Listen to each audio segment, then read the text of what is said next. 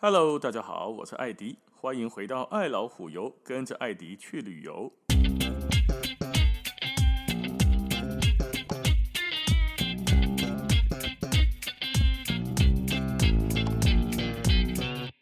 我们今天来聊南岛，有另外一个所有观光客大概都不会错过的地方，这个地方叫做米佛峡湾啊，有的人叫做米尔福德峡湾。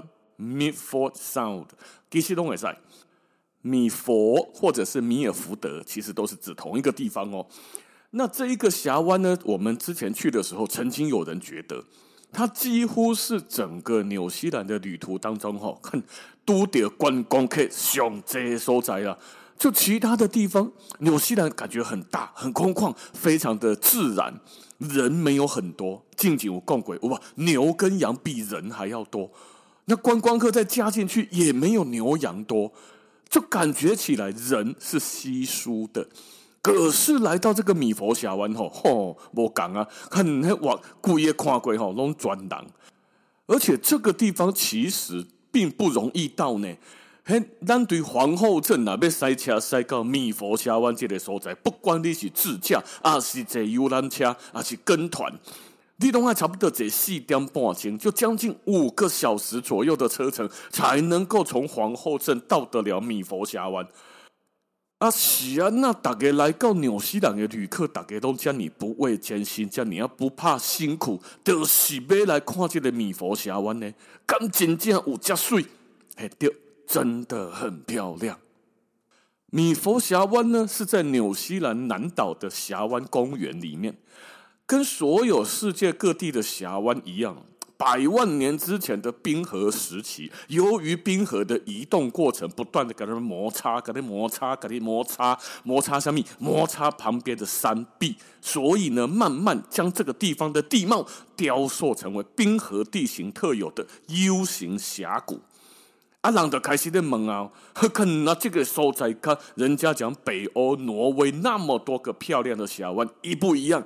值不值得看过挪威还要再来看这里？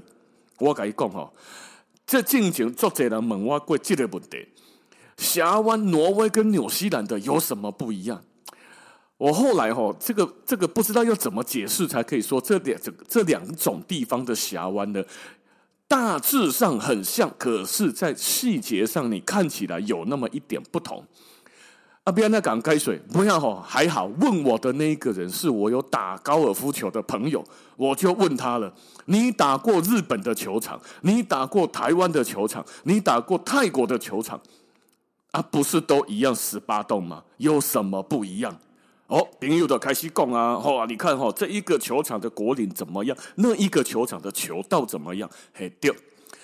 这跟峡湾就非常类似。你说北欧的峡湾跟纽西兰的峡湾有什么不一样？大致上你乍看之下好像相同，可是有着不同的灵魂跟细节。那就跟你打球差不多意思啦哦。所以你说看过了挪威的峡湾，再来纽西兰，要不要看峡湾？当然要啊！啊，我的怕贵东方难道就不打美丽华了吗？一定要嘛，对不对？偶尔打打永汉也很正常嘛。所以来到这里，是不是要错过它？当然不能错过。你像这个所在，上世界第8大奇迹，能安尼讲啦。反正每个地方都有人家说的哈，湾家是世界第8大。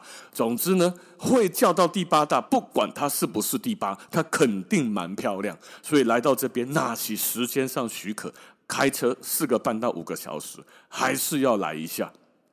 刚刚讲到冰河慢慢的给它摩擦成一个峡谷地形嘛，对吧？那等到冰河逐渐的消去。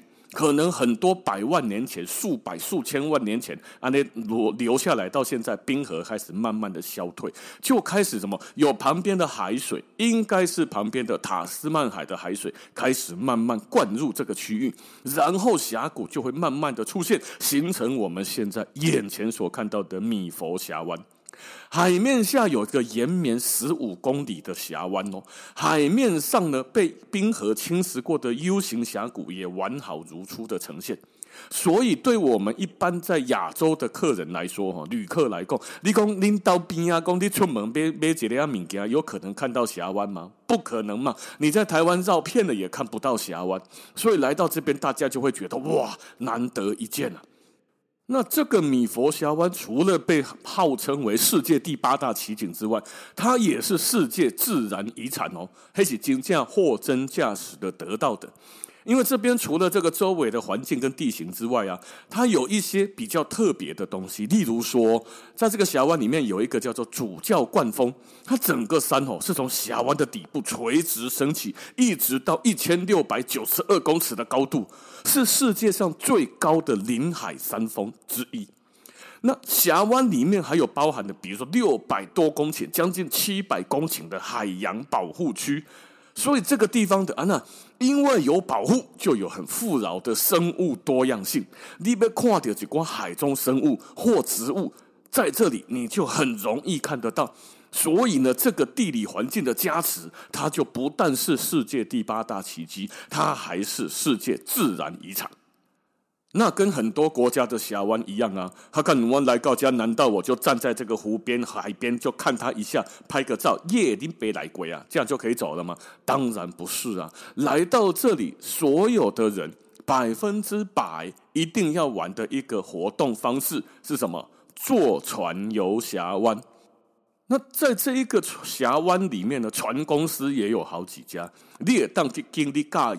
有的船大一点，层数高一点，例如说有的是2层的，有的船是3层的，有的船小一点，有的船大一点。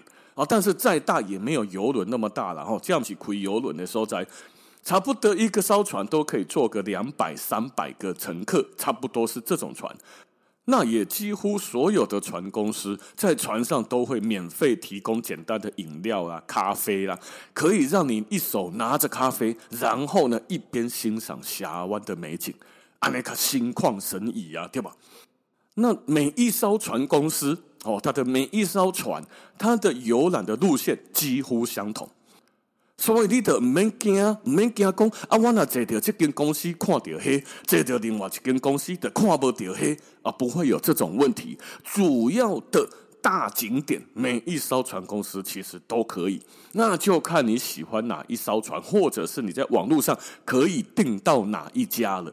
因为怎样很难订，你如果没有事前先赶快提早作业去订，几乎你到了现场要去买，不太买得到了。除非说你的人品很好，手气100分。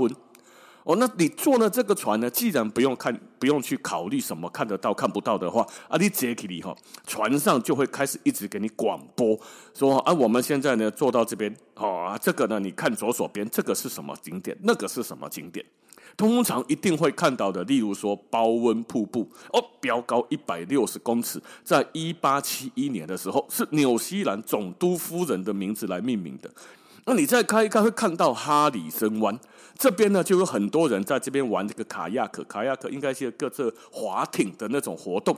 海底观测站马迪的这类所在啊，你又走一个可以看到辛巴德峡谷，哇，这个就是一个非常著名的雕刻出来的，不是我雕刻的，冰河运动所雕出来的 U 型峡谷。